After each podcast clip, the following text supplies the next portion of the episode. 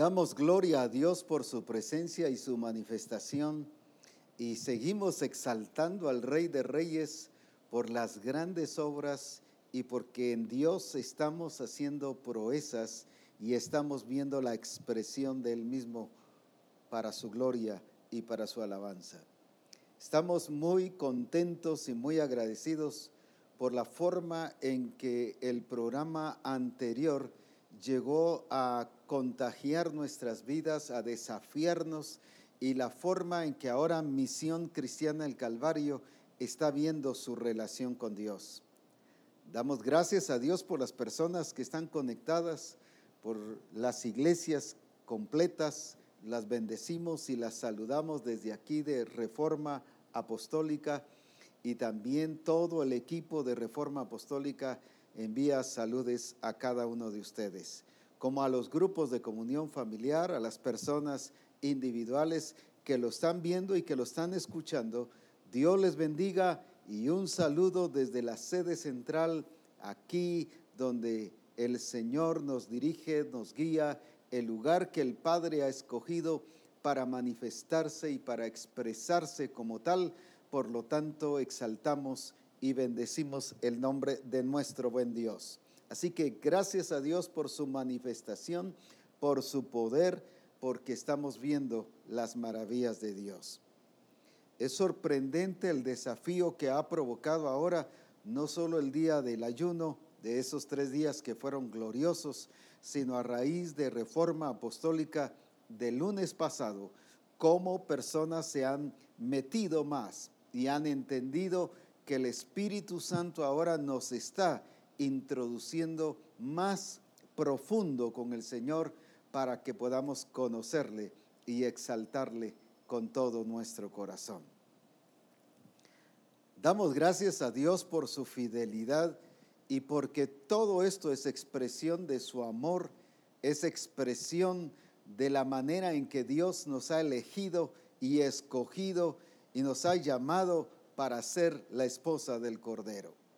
Por eso es que exaltamos a Dios, porque todo esto es por pura misericordia y por pura fidelidad y amor del Señor.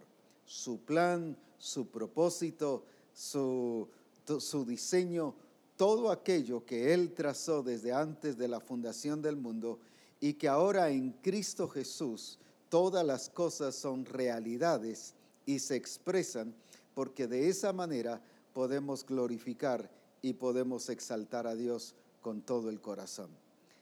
Vamos a continuar con lo que dejamos el lunes pasado. Estuvimos viendo el lunes sobre la importancia de profundizarnos en el Señor, que ahora Dios quiere una relación más profunda y correcta con Él. Así que esto es lo que Dios precisamente está haciendo a través de su Espíritu Santo. Pero también mirábamos en Cantares la forma en que el amado se relaciona con la amada. Decíamos que esta no es una expresión o eso no se lo dice a todas las mujeres, sino se lo dice a alguien específica, a su amada.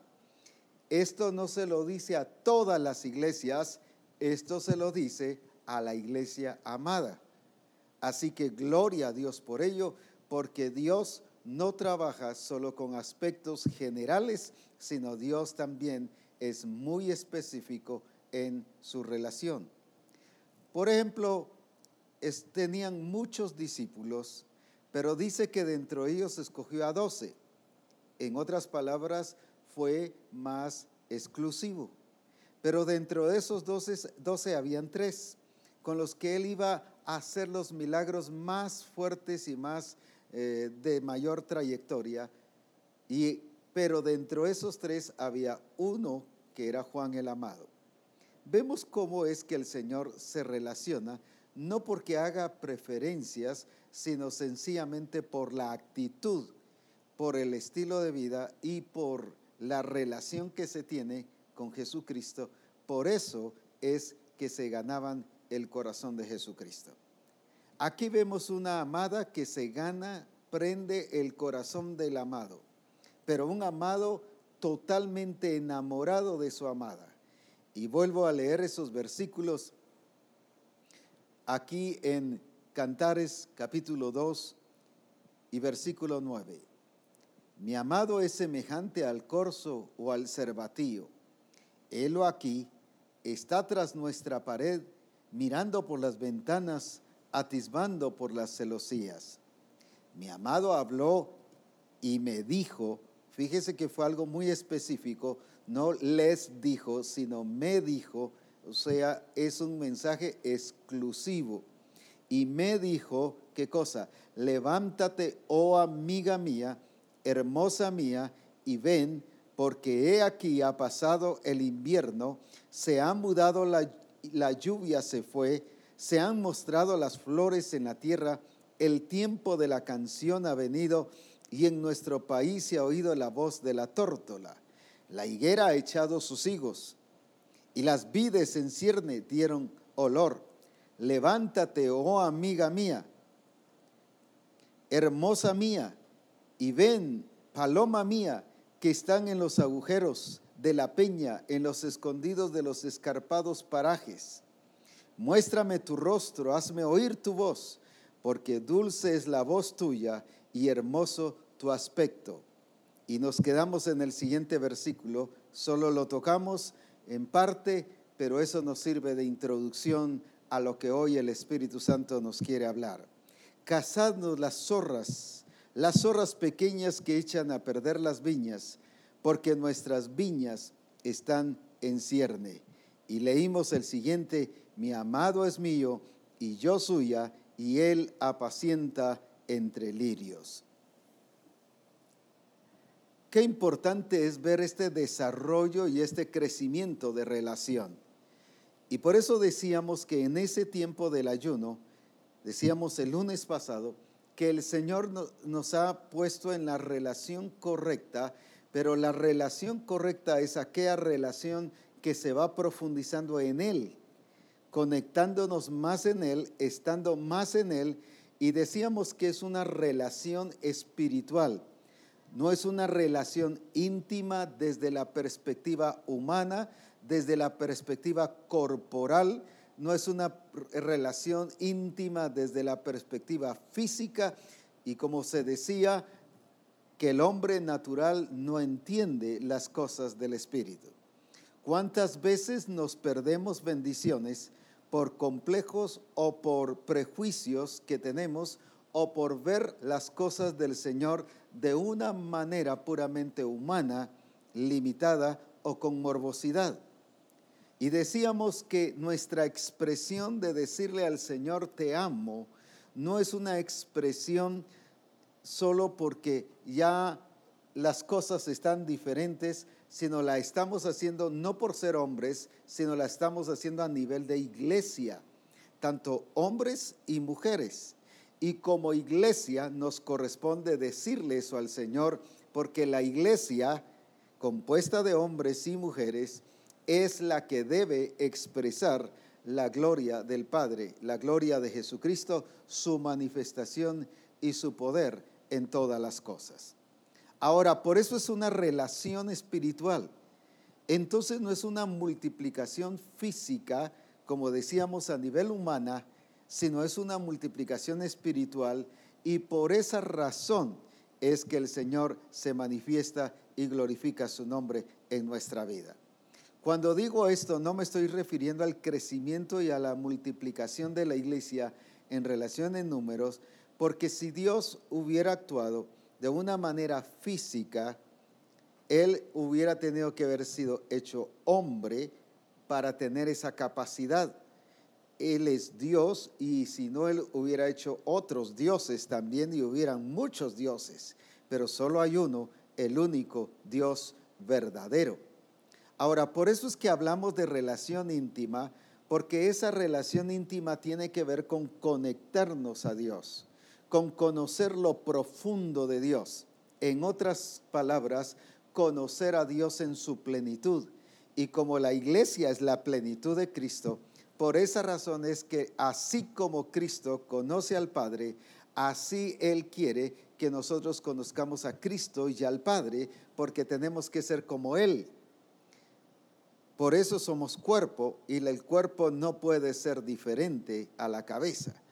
Ahora, debido a eso, tenemos que ser como Él en todo el sentido de la palabra, en la manera de vivir, en la manera de pensar, en su santidad, en ser una iglesia gloriosa, en ser una iglesia sin mancha, sin contaminación. ¿Por qué? Porque Él es así. Así tiene que ser la iglesia. Ahora, decíamos casi finalizando el programa anterior, cuando dice en el capítulo 2 y versículo 15 de aquí de Cantares, cazadnos las zorras, las zorras pequeñas que echan a perder las viñas, porque nuestras viñas están en cierne.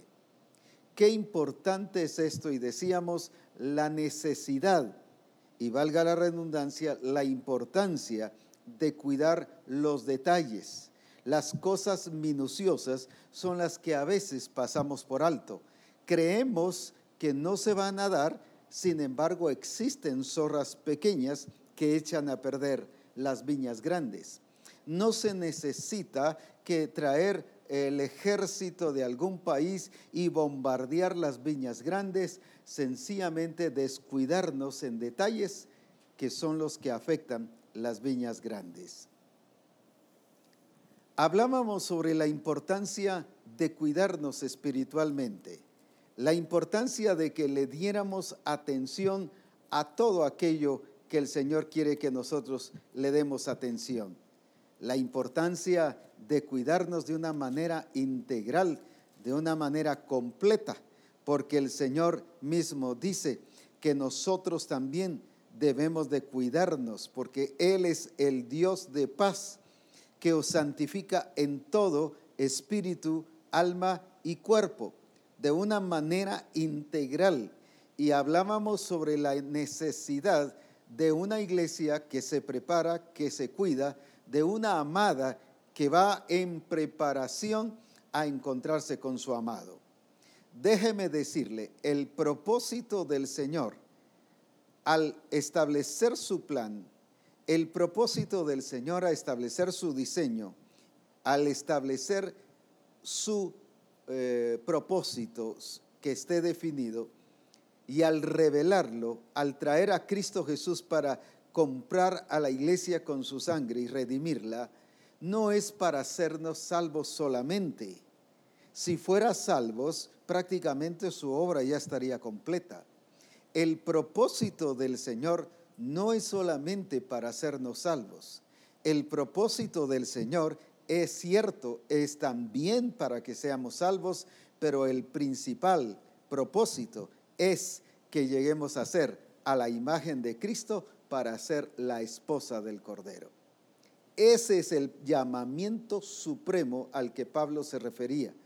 ¿Por qué? Porque la escritura dice que a los que llamó también justificó y a los que justificó también habla de que los, los condujo a la relación correcta. Pero antes de eso dice que fuimos llamados conforme su propósito en Romanos 8:28. Hablando del propósito, el siguiente versículo 29 dice para que seamos hechos y a los que llamó los predestinó para que sean hechos conformes a su imagen. Entonces, ¿en qué consiste el llamamiento supremo? No en ser salvos, tampoco en ir al ministerio. Es glorioso ser siervo de Dios pero ese no es el llamamiento supremo. Tampoco es tocar un instrumento, tampoco es recoger las ofrendas. ¿Cuál es el llamamiento supremo? El ser conformados a la imagen de Jesucristo, porque esa es la iglesia que va a dar la talla para ser la esposa de Jesucristo.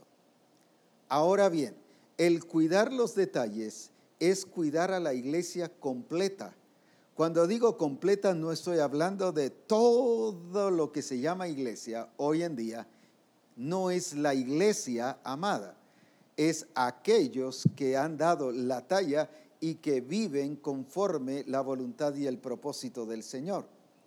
Ahora, por eso es que esa iglesia, el mismo Señor, aquí vemos en Cantares, cuando habla este escritor aquí, expresa no solo su amor hacia su amada, no solo que quiere ver su rostro, no solo que quiere oír su voz, no solo que quiere tener comunión, sino como ya leímos, cazadnos las zorras, las zorras pequeñas que echan a perder las viñas. Qué tremendo, no se necesitan cosas grandes para echar a perder algo.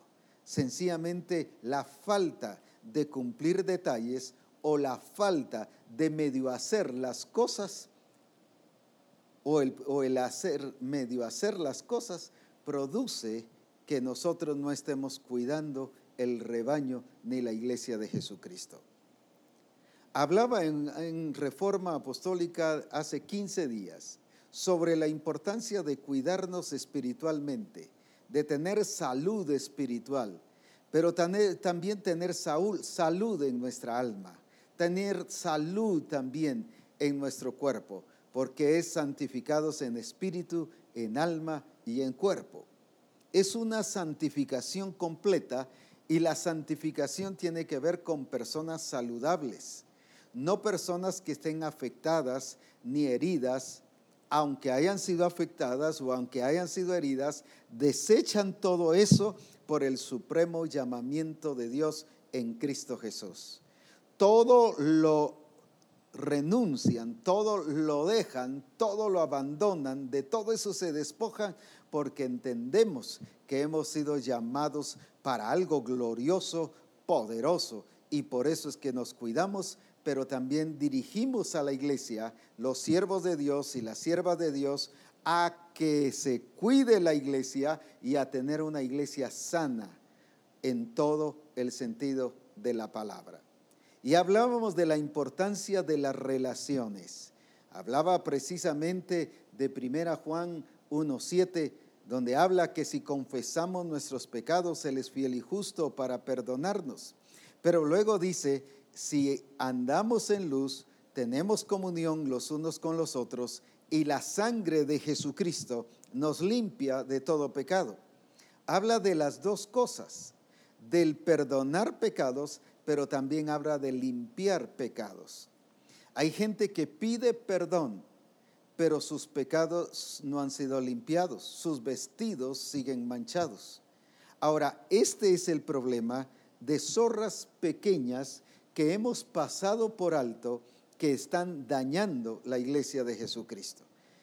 Hace 15 días que se predicó esto, fue sorprendente el restablecimiento de relaciones entre hermanos, entre siervos de Dios, entre esposo y esposa, entre padres e hijos, entre familiares, incluso entre empleados, hay testimonios de cómo los jefes llegaron a arreglar cuentas con sus empleados o los empleados con sus jefes. Qué tremendo lo que produjo todo esto. Fue un impacto muy glorioso. Y precisamente por eso es que tenemos que cuidar las zorras pequeñas. Hemos visto esto como algo muy simple o la limpieza como el perdón de pecados como un sinónimo. Por ejemplo, hemos confundido varias cosas que hemos pensado que son sinónimos. Dice la escritura, la iglesia va a ser gloriosa, pero habla de santa, pero luego dice sin mancha. Cualquiera diría, pero ¿cómo es eso que está sin mancha, pero si va a ser santa? ¿Cómo es eso entonces que va a estar manchada, pero va a estar santa? porque hemos creído que son sinónimos, son dos cosas diferentes, porque el manchar tiene que ver con nuestras acciones injustas, el tener manchados nuestros vestidos tiene que ver con la falta de comunión, la falta de relación correcta entre los hermanos, la falta de relación correcta entre los pastores, la falta de relación correcta entre una iglesia y la otra que es de misión cristiana el Calvario y de alguna otra que sea lavada con la sangre de Jesucristo. No por ser iglesia o tenga el nombre de iglesia significa que sea la iglesia lavada con la sangre de Jesucristo. Pero me refiero a eso pero especialmente como le estoy hablando a Misión Cristiana del Calvario, por eso es que lo menciono así y, no puedo hablarle a otras iglesias, pero sí puedo hablarle a Misión Cristiana del Calvario de la importancia de esa relación entre una congregación y otra. Y a eso se le llaman zorras pequeñas. La falta de cuidado y la falta de atención a estos detalles que hemos pasado muchas veces por alto o asumimos que porque ya pedimos perdón ya estamos bien. Decía el lunes hace 15 días que hay personas que yo les he escuchado que me dice, apóstol, yo estoy bien, yo ya pedí perdón, así que yo ya estoy bien, pero no tiene comunión. Está perdonado, pero sus vestidos no están limpios.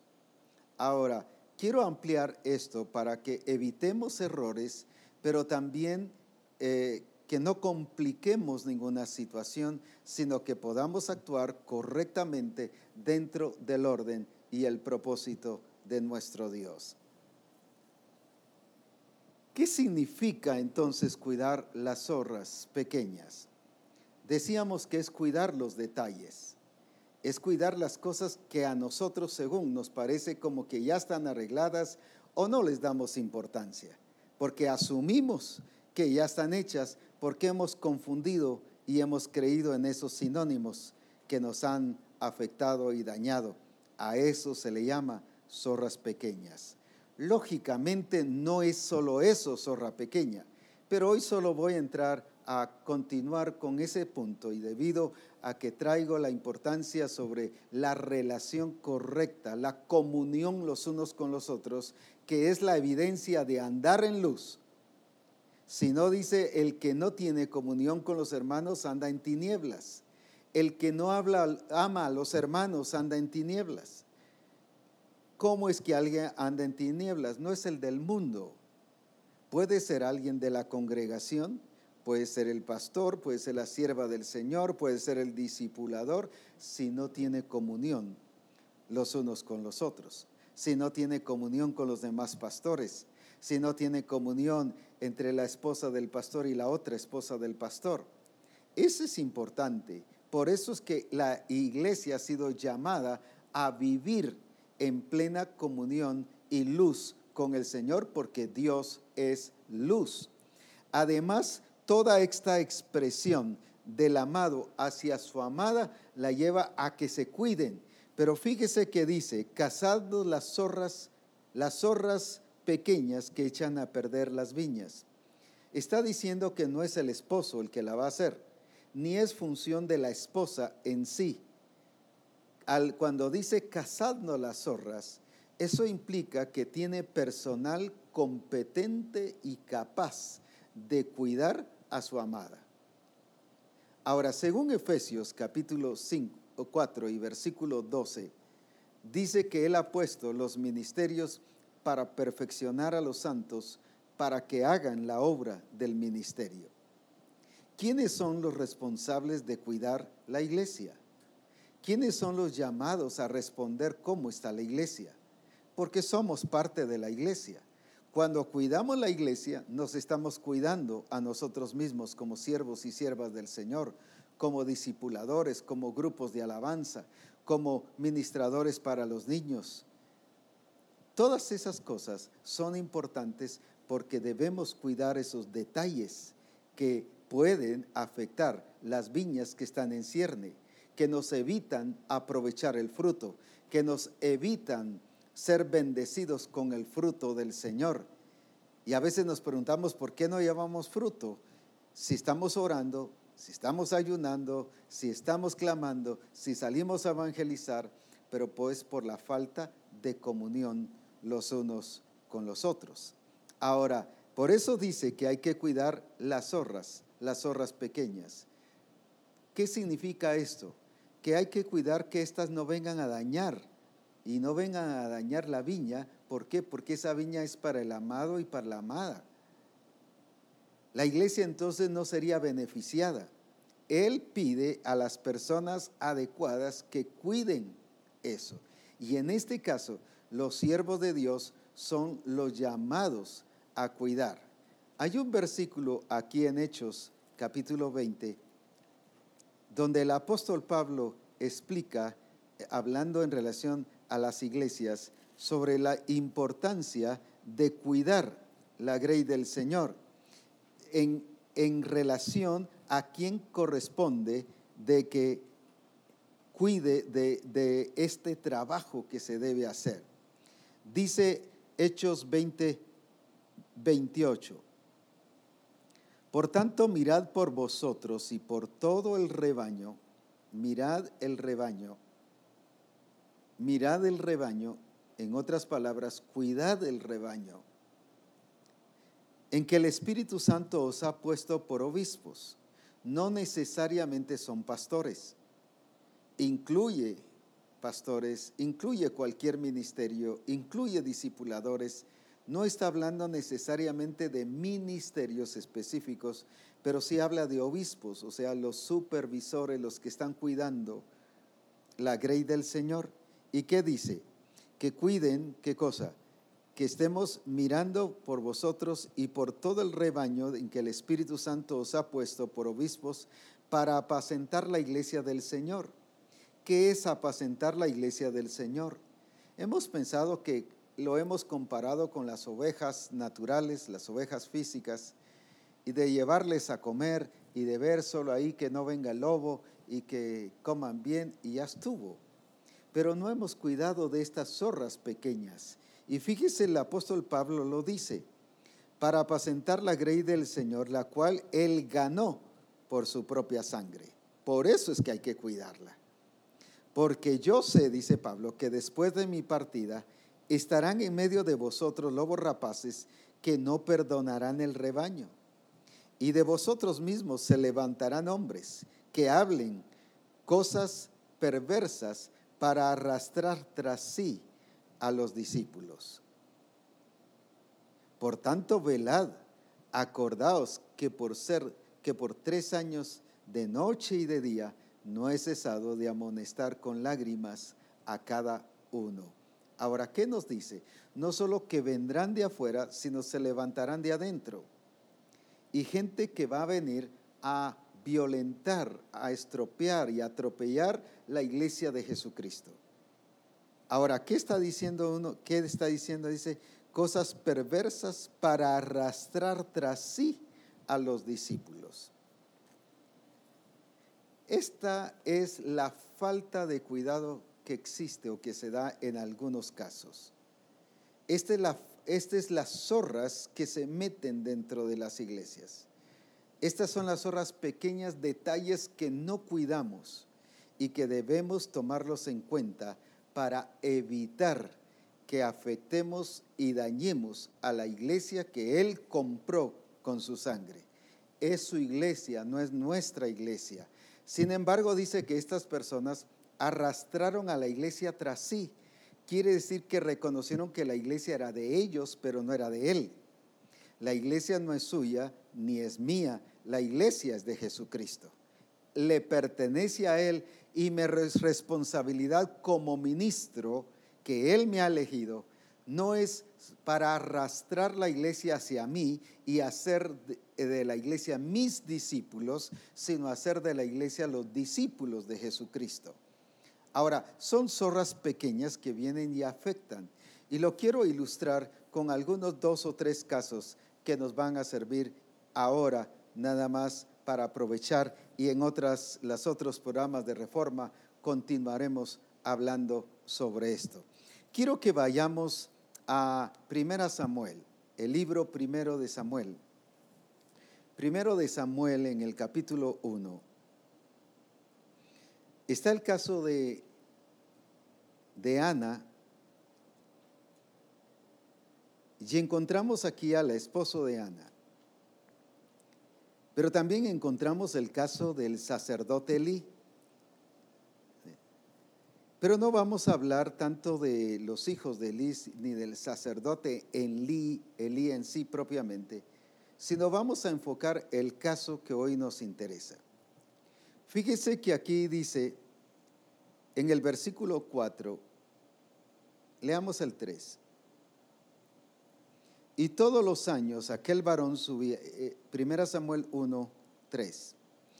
Y todos los años aquel varón subía de su ciudad para adorar y para ofrecer sacrificios a Jehová de los ejércitos en Silo, donde estaban los hijos de Eli, Ofni y Fines, sacerdotes de Jehová. Y cuando llegaba el día en que el Cana ofrecía sacrificio, daba a Penina su mujer a todos sus hijos y a todas sus hijas, a cada uno su parte. Pero a Ana daba una parte escogida porque amaba a Ana, aunque Jehová no le había concedido tener hijos. Y su rival la irritaba, enojándola y entristeciéndola, porque Jehová no le había concedido tener hijos. Así hacía cada año cuando subía a la casa de Jehová, la irritaba así, por lo cual Ana lloraba y no comía. Y el Cana, su marido, le dijo, Ana, ¿por qué lloras? ¿Por qué no comes? ¿Y por qué está afligido tu corazón? ¿No te soy yo mejor que diez hijos? Y se levantó Ana después que hubo comido y bebido en Silo. Y mientras el sacerdote Elí, aquí es donde quiero que pongamos la atención. Y mientras el sacerdote Elí, ¿qué pasó allí? Estaba sentado en una silla junto a un pilar del templo de Jehová. Ella con amargura de alma oró a Jehová y lloró abundantemente.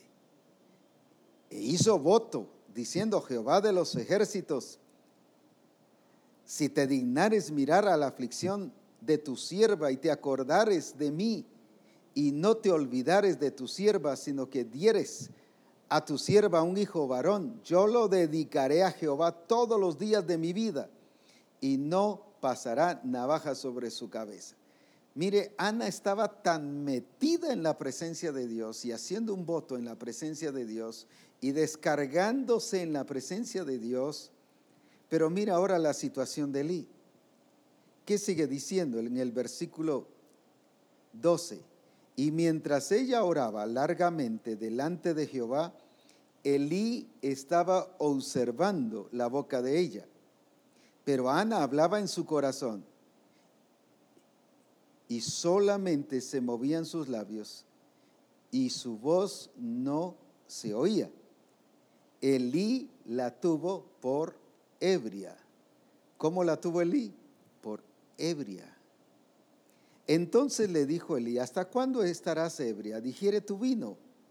Y Ana le respondió diciendo, no, Señor mío, no soy una mujer atribulada, yo soy una mujer atribulada de espíritu, no he bebido vino ni sidra, sino que he derramado mi alma delante de Jehová, no tengas a tu sierva por una mujer impía porque por la magnitud de mis congojas y de mi aflicción he hablado hasta ahora. Y Elí respondió y dijo, ve en paz y el Dios de Israel te otorgue la petición que le has hecho. Imagínese esta situación, leí esto porque no muchos conocen esta historia. Los hermanos que han estado ya mucho tiempo en el Evangelio sí la han de conocer. Pero ahora veamos esto viene Ana muy cargada y amargada de espíritu, se pone a orar delante de Dios. Pero ahora veamos la actitud del siervo de Dios, en este caso Elí, el sacerdote, el encargado de ministrar en el templo. La ve y la juzga y asume que está ebria. Y no solo asume, sino se lo dice, digiere tu vino. Él pensó esta mujer está borracha, está ebria, y por eso es que está orando así largamente. No discernió la situación, no actuó correctamente, no actuó espiritualmente, sino se dejó llevar por su prejuicio, por puros asuntos de razonamiento. Solo vio y razonó, no vio y discernió. Esa es la gran diferencia. Y la tuvo por borracha. Y le dice, digiere tu vino. Y en otra versión dice, digiere tu vino y te vas. Mire la actitud del el sacerdote Elí. Pero ahora viene Ana, ¿y qué hace? No, Señor mío, yo no soy una mujer ebria. Yo no soy una mujer que ha bebido ni vino ni sidra, sino soy una mujer que tiene angustia de espíritu. ¿Cómo ve usted la situación allí? Viene Elí y le da una orden a Ana. ¿Y qué hace Ana? No, Señor mío. Usted y yo diríamos, se rebeló contra la cobertura. No hizo caso a la cobertura. Sin embargo, Ana siguió orando. ¿Y usted qué hubiera pensado sobre eso? Esa es rebelión. Esa mujer no le va a contestar el Señor porque no me obedeció, no me hizo caso y está rebelde. Está allí en la carne. ¿Qué pasó? Ella sigue orando, el Señor la libera. En su actitud así viéndola superficialmente o viéndola humanamente, ella estaba en rebelión contra Elí. Sin embargo, no era una rebelión porque ella estaba permaneciendo en la presencia de Dios. El quien estaba errado no era la mujer, sino era Elí. El problema es que a veces creemos que como pastores no nos podemos confundir. Pero a veces usamos prejuicios, razonamientos o nuestras emociones se alteran y afectamos la iglesia y el cuerpo de Cristo dándoles directrices que en vez de ayudarles les afectamos. Deja, digiere tu vino y vete. La trató de borracha. Le dijo, digiere tu vino y te vas. Estás ebria. No sé a cuánto nos gustaría que alguien, el pastor, nos dijera así. ¿Qué haríamos? Agarramos y nos levantamos y nos vamos. Sin embargo, esta mujer insistió porque dice que estaba en la presencia del Señor. Estaba delante de Dios y entendió que estaba en su presencia y que solo allí podía encontrar la respuesta de todas las cosas. Veamos esto. Si Ana le hubiera hecho caso a Elí, ¿qué hubiera pasado? Su milagro no se le da.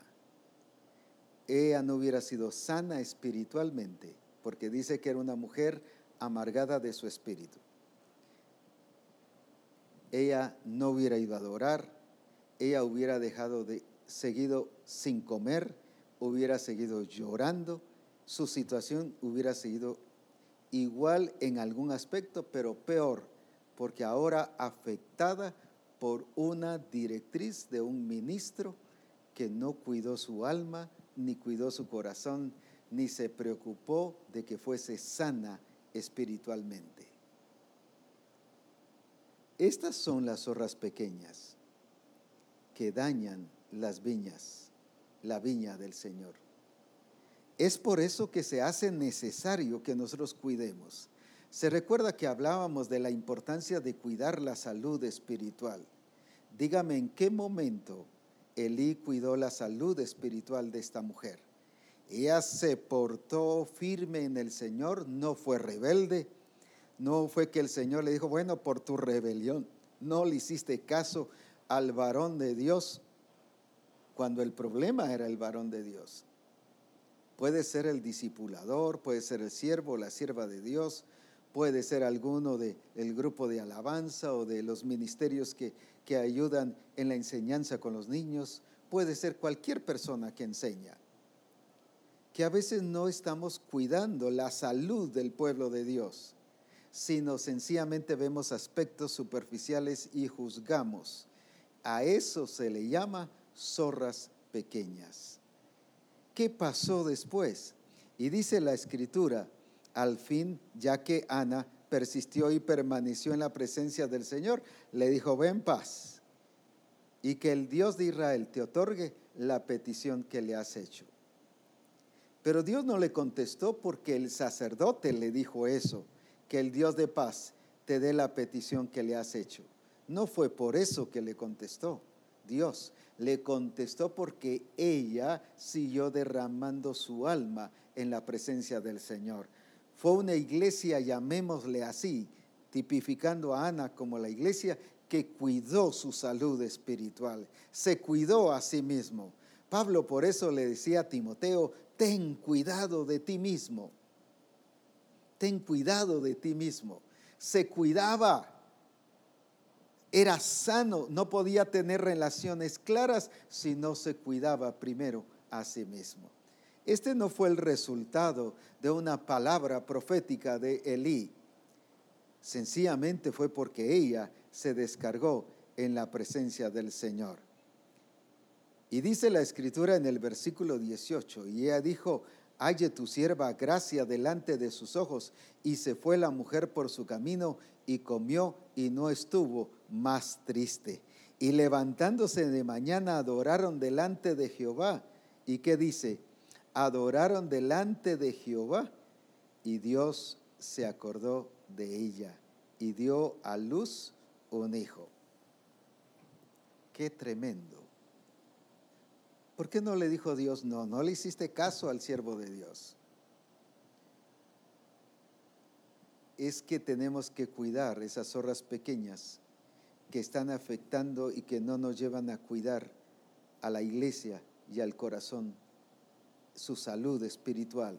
Debemos de ser al tal punto cuidadosos que debemos hacer que la iglesia siempre esté sana espiritualmente.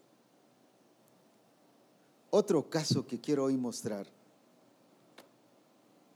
es aquí en Hechos capítulo 15 y versículo 39 especialmente, pero voy a hablar desde el 36, para que conozcamos el caso. Después de algunos días, Pablo dijo a Bernabé, volvamos a visitar a los hermanos de en todas las ciudades en que os hemos anunciado la palabra del Señor para ver cómo están. Y Bernabé quería que llevasen consigo a Juan, el que tenía por sobrenombre Marcos. Pero a Pablo no le parecía bien llevar consigo al, que había apartado de ellos, al que se había apartado de ellos desde Panfilia y no había ido con ellos a la obra. Mire lo que Pablo empezó a pensar de, de Juan Marcos. Y hubo tal desacuerdo, versículo 39, entre ellos que se separaron el uno del otro Bernabé tomando a Marcos navegó a Chipre y Pablo escogiendo a Silas salió encomendado por los hermanos a la gracia del Señor. Yo quiero que veamos esto y por eso es que ahí en el versículo que tenemos está subrayada la palabra que hoy quiero darle importancia. Si usted lo ve así fríamente y humanamente y carnalmente, usted diría, Pablo y Bernabé se dividieron. Aquí hubo una división.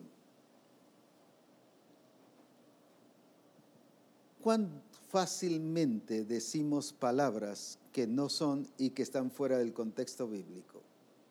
Aquí dice se separaron, no dice se dividieron. Ahora, ¿por qué se separaron?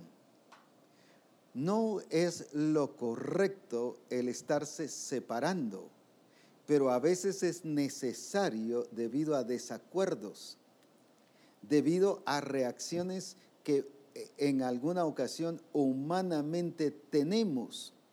Porque aquí Pablo, por este momento, no fue dirigido por el Señor, sino dice que a Pablo no le pareció llevar a Juan Marcos debido a que él se sentía afectado porque Juan Marcos no había querido ir con ellos y se quedó en Panfilia.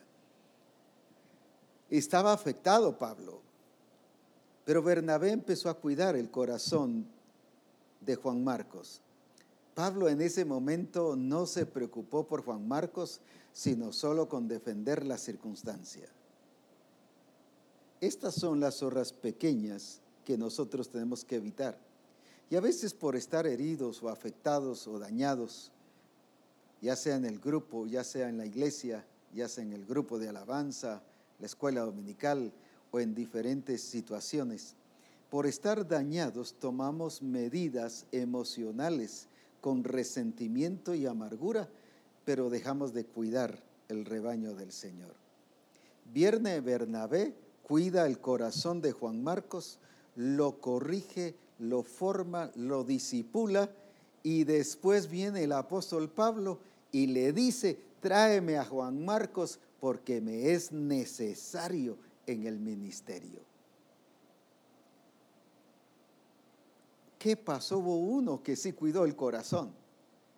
Ahora yo quiero hablar de dos cosas básicas aquí. Cuidó el corazón de Juan Marcos, lo levantó, lo hizo crecer, lo hizo desarrollar espiritualmente y ministerialmente al punto que Pablo lo vio útil y útil para el ministerio de él, de Pablo.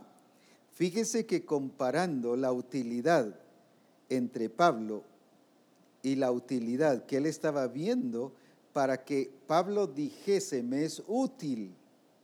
No era un ministerio cualquiera que estaba pidiendo que alguien de una reacción baja o poca o pobre regresara con él.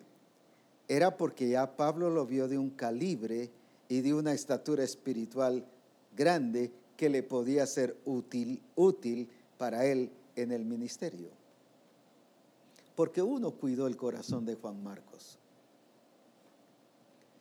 Ahora, cuando Pablo le pide, tráemelo porque me es necesario y me es útil en el ministerio, aquí es un punto que quiero ayudar y orientar a la congregación y que evitemos errores.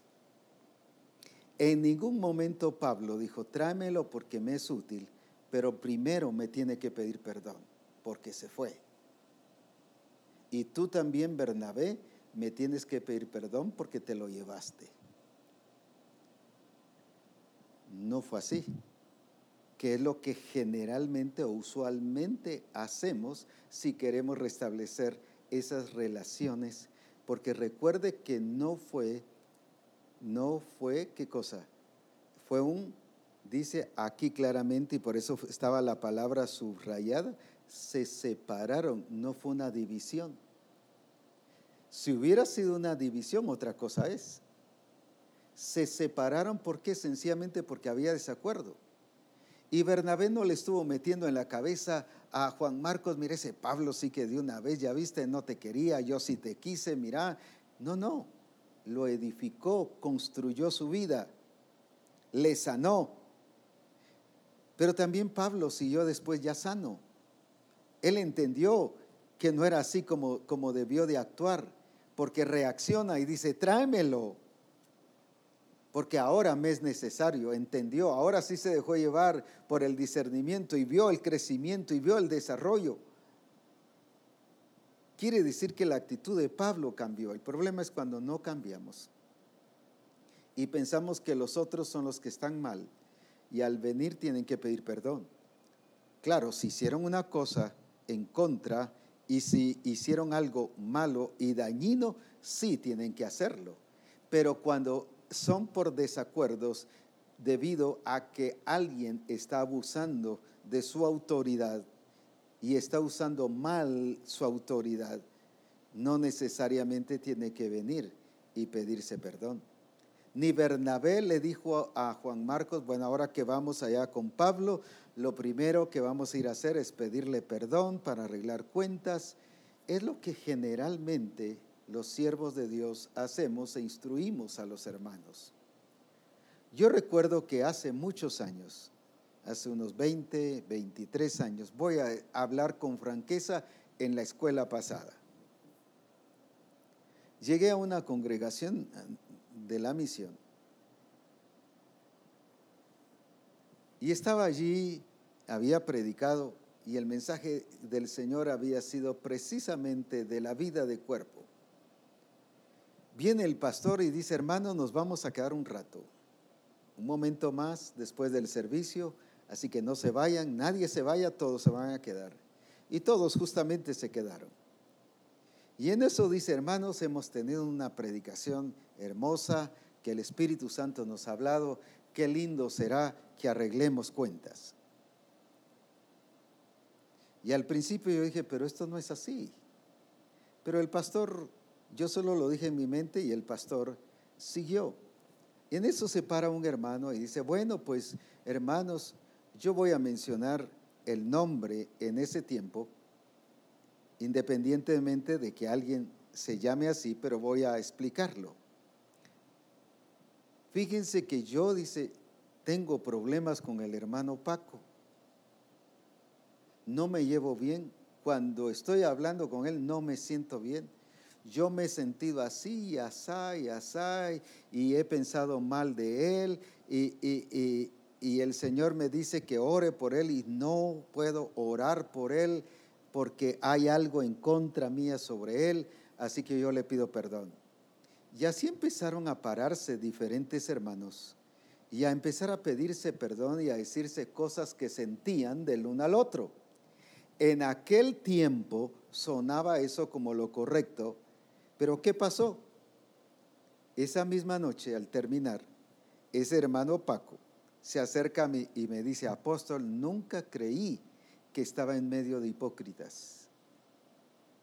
Mi corazón está dolido y por eso me voy a ir de la iglesia, porque no creí que estaba en medio de gente enfermiza como esta. Y así hicieron otros. ¿Qué pasó? El daño fue peor, porque no se hizo lo correcto. ¿Y cuántas veces el que estaba enfermo era el hermano? que se lo dijo al hermano Paco. Él era el que tenía que ir en la presencia del Señor y sanarse y arreglarse. Pero al ir a pedir perdón al hermano con algo que el hermano Paco no sabía, le hizo más daño. Lo enfermó más porque ahora quedó prejuiciado. El que no estaba prejuiciado quedó prejuiciado y quedó dolido y quedó enfermo y se fue. Y creemos que esas son las soluciones correctas para arreglar las cuentas. Si yo tengo un sentir con un hermano, y aunque él no me haya hecho nada, sino es por puro prejuicio mío, es por pura carnalidad mía y porque yo estoy viviendo en una dimensión baja espiritualmente, el que tiene que arreglar las relaciones y arreglar su relación con Dios no es el hermano en el cual yo siento esa situación, sino soy yo en la presencia del Señor. Recuerde lo de Ana. Ana no fue a decirle a Penina, siento esto, me estás afectando, me estás dañando. O Penina, sí, me estás dañando, me estás afectando, te siento que me estás haciendo la competencia y mira, no, no, no le fue a decir eso. Ana fue a desahogarse en la presencia del Señor, se liberó allí, fue libre, fue a adorar a Dios. Ahí se ve que sanó, cambió su actitud. Y Penina siguió ahí, pero ella ya estaba sana. Si hubiera ido a decirle todo eso a Penina, ni se hubiera sanado ella y la otra hubiera resultado también peor y le hubiera hecho mala guerra. ¿Cuántas veces por querer arreglar un problema lo encendemos? Esas son los que se llaman las zorras pequeñas que dañan la viña y es tiempo de corregirlas y de hacer lo correcto en la presencia del Señor. Otro caso que sucede mucho es a nivel de parejas. Se pelean la pareja, el esposo, la esposa, o en algún caso el esposo le ha fallado o al revés, la esposa le ha fallado al esposo. Y vienen ante el pastor y ¿qué es lo que hace el pastor? O la esposa del pastor o los hermanos. Bueno, pues pídanse perdón, arreglen cuentas. Y los ponemos a que se pidan perdón cuando en ningún momento ninguna de las dos partes, quien fuese la que haya cometido el problema, sea de adulterio o sea algún pleito o sea algún celo o lo que sea, no está haciendo lo correcto, no se ha arrepentido y pide perdón solo así. Y a veces le hemos pedido a las parejas, perdónense, y ahí está, y están las parejas juntas, pero totalmente separadas, porque hay una que está amargada, ahí la otra está resentida, le falta la confianza, no le tiene confianza y entonces el hogar, ahí la casa parece un Vietnam de conflictos y de problemas. ¿Qué hicimos? Nada. No es el hecho de pedir perdón solamente, ni exigir, ni pedir que arreglen cuentas, sino es de arrepentirse, de cambiar de actitud y de empezar a tener la comunión perfecta, pero siempre y cuando hayan cambios, estemos en luz. Ahora, esas medidas rápidas de pedir perdón, o ponemos a algún hermano o hermana que se discutieron o se pelearon por algo, pídanse perdón y creemos que solo por el hecho de pedir perdón ya se arreglaron las cuentas, cuando de todas maneras siguen enemistados. Es porque esas son las zorras pequeñas que están afectando la viña y estas dos personas siguen lo mismo, distanciadas.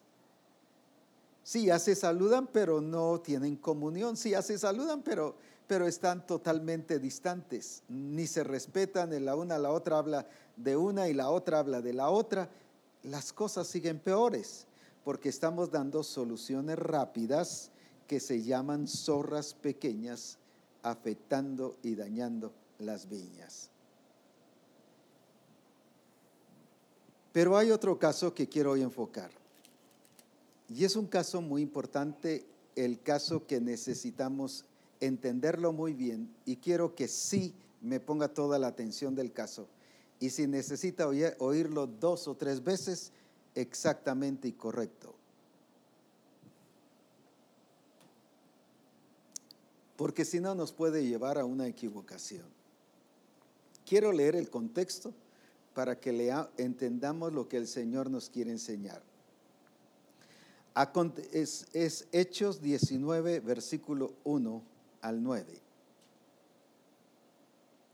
Y aconteció que entre tanto que Apolos estaba en Corinto, Pablo, después de recorrer las regiones superiores, vino a Éfeso y hallando a ciertos discípulos, les dijo, ¿recibisteis el Espíritu cuando creísteis? Y ellos que le dijeron, ni siquiera hemos oído si hay Espíritu Santo. Entonces dijo, ¿en qué pues fuisteis bautizados? Y ellos dijeron en el bautismo de Juan. Ahora mire cómo Pablo viene y los ubica y los pone en el orden correcto. Y dijo Pablo, Juan bautizó con bautismo de arrepentimiento, diciendo al pueblo que creyesen en aquel que vendría después de él, esto es en Jesús, el Cristo. Ahora, ¿qué pasó? Cuando oyeron esto, fueron bautizados en el nombre del Señor Jesús. Ahora ya habían sido bautizados, pero en un bautismo de arrepentimiento. Este bautismo del Señor Jesús, el que Él estableció, es el bautismo para nacer de nuevo. Ahora, los introdujo al orden. Qué hermoso, qué cosa tan preciosa la que hizo. Pero ahora, ¿qué pasó? Versículo 6, y habiéndoles impuesto Pablo las manos, vino sobre ellos el Espíritu Santo y hablaron en lenguas y profetizaban. Mire qué glorioso lo que empezó a pasar. Y eran por todos unos doce hombres en los que pasó esto. En los que pasó esto. Y entrando Pablo en la sinagoga, habló con denuedo por espacio de tres meses, discutiendo y persuadiendo acerca del reino de Dios. Lo siguió instruyendo en la palabra lo siguió discipulando, lo siguió adiestrando. Pero vea el 9, que es el versículo que nos interesa. Pero endureciéndose algunos y no creyendo, maldiciendo el camino delante de la multitud, ¿qué hizo Pablo? Se apartó Pablo de ellos y separó a los discípulos discutiendo cada día en la escuela de uno llamado tirado. Esta sí es división. Sin embargo, dice, se apartó y separó. ¿Qué pasó aquí? Ministró el bautismo, los corrigió, los ubicó, les enseñó sobre el bautismo y recibieron el bautismo con el Espíritu Santo y empezaron a profetizar y tres meses tardó Pablo enseñándoles del reino de Dios. Pero dice que algunos, versículo 9, endureciéndose algunos. ¿Qué significa la palabra endureciéndose? No solo es revelándose, sino ellos mismos determinaron no meterse no ubicarse, no entrar al diseño. Ellos mismos determinaron no hacerlo, pero todavía pusieron una actitud peor. ¿Qué dice allí? Que maldijeron el camino delante de la multitud. Eran obstinados de una manera fuerte. Se rebelaron y esta rebelión les llevó a maldecir. Ahora, ¿qué hizo Pablo con los discípulos que habían se habían bautizado, se habían metido al orden, se habían ubicado y que ahora estaban escuchando el adiestramiento, le hacían caso, le escuchaban a Pablo sobre el reino de Dios. No que oían porque los demás también le oyeron, pero estos se pusieron rebeldes y dijeron, no queremos nada de eso.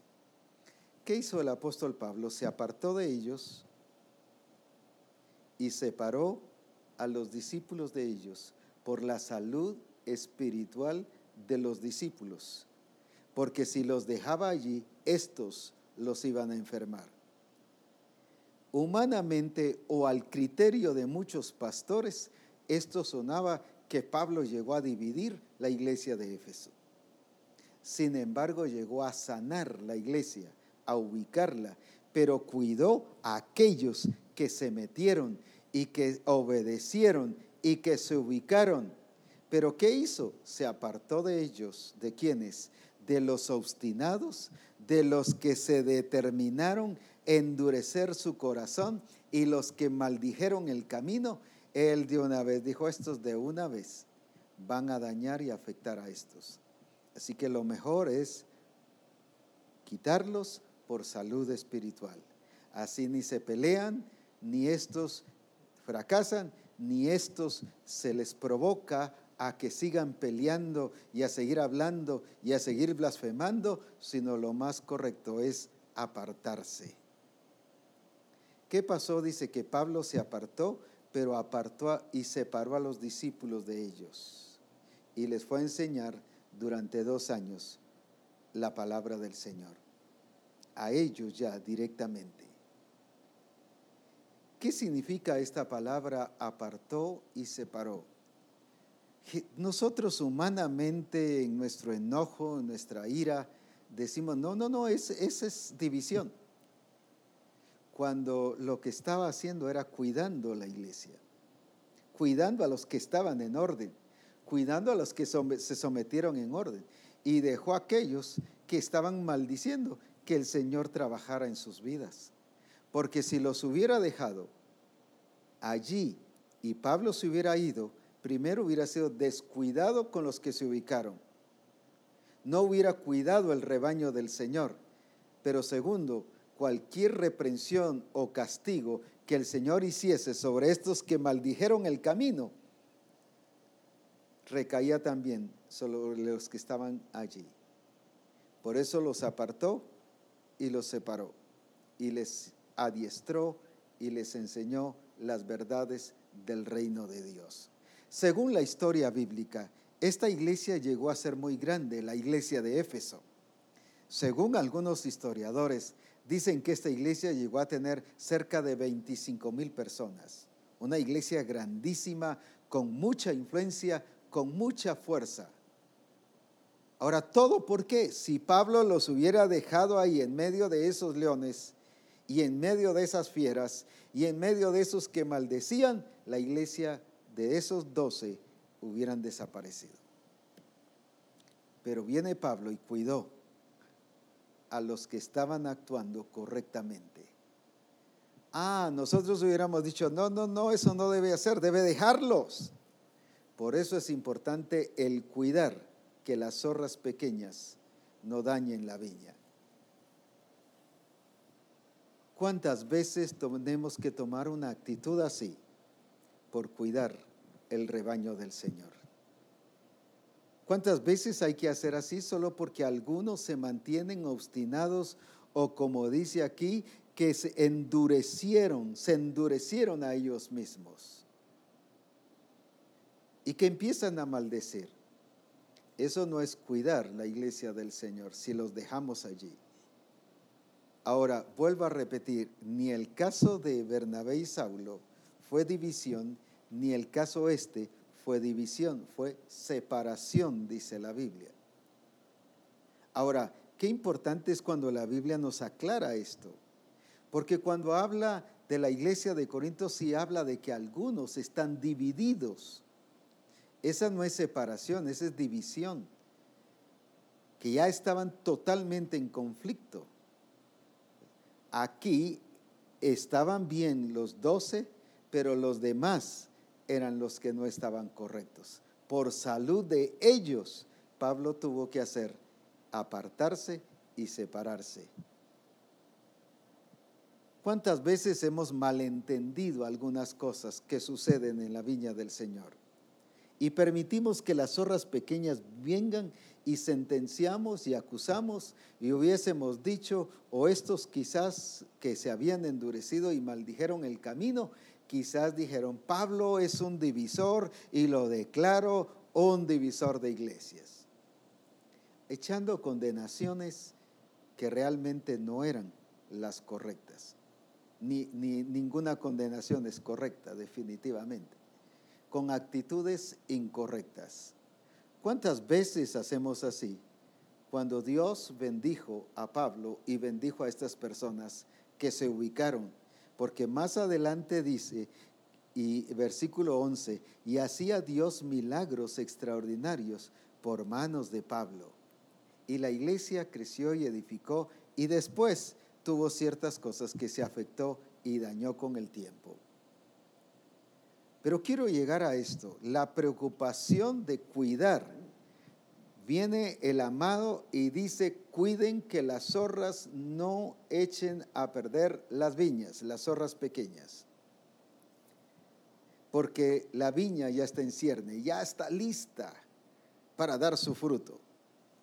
¿Y cuántas veces estas cosas, por malas actitudes o por prejuicios o por actitudes carnales, tomamos determinaciones y sentencias puramente humanas? y no espirituales. Pero es el tiempo que nos preocupemos porque la iglesia sea sana y que esté sana y que esté presentada delante del Señor una iglesia gloriosa, santa, sin mancha y sin arruga para la gloria de nuestro Señor Jesucristo. Las zorras pequeñas echémoslas abajo suenan como algo bueno, según lo tradicional, según la escuela pasada, según nuestros sentimientos y emociones, suenan como lo correcto, pero a eso se le llama zorras pequeñas. Es necesario entonces que cuidemos la viña del Señor porque dice, hay que cuidar a la amada. Hay que cuidar a la amada. Cuiden las zorras pequeñas porque si no se va a afectar la viña, la viña que es de Él y la viña que es de su amada. Somos llamados siervos y siervas de Dios a cuidar el rebaño de Jesucristo.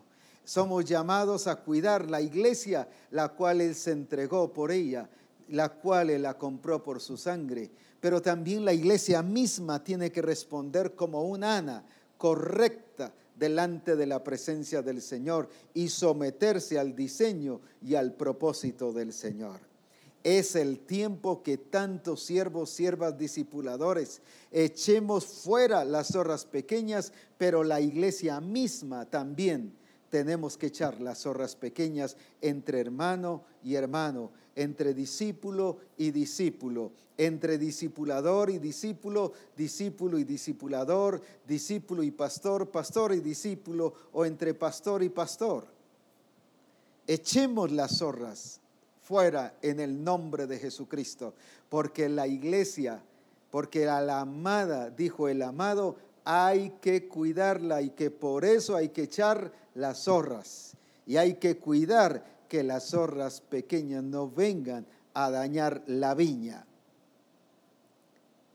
Cuidemos de esos detalles, de esas cosas pequeñas que parecen pequeñas, pero que han afectado mucho las relaciones y que en vez de corregir hemos hecho más daño que bien. ¿Cuánta gente se nos ha ido? por ciertas imprudencias y zorras pequeñas que no hemos corregido ni sacado. Es el tiempo ahora de sanar la iglesia. La iglesia misma que se sane como Ana en la presencia del Señor. Y que ahí vivamos espíritu, alma y cuerpo sanados, con salud espiritual, salud emocional, salud física también, para que la gloria de Jesucristo sea manifestada en nuestra vida.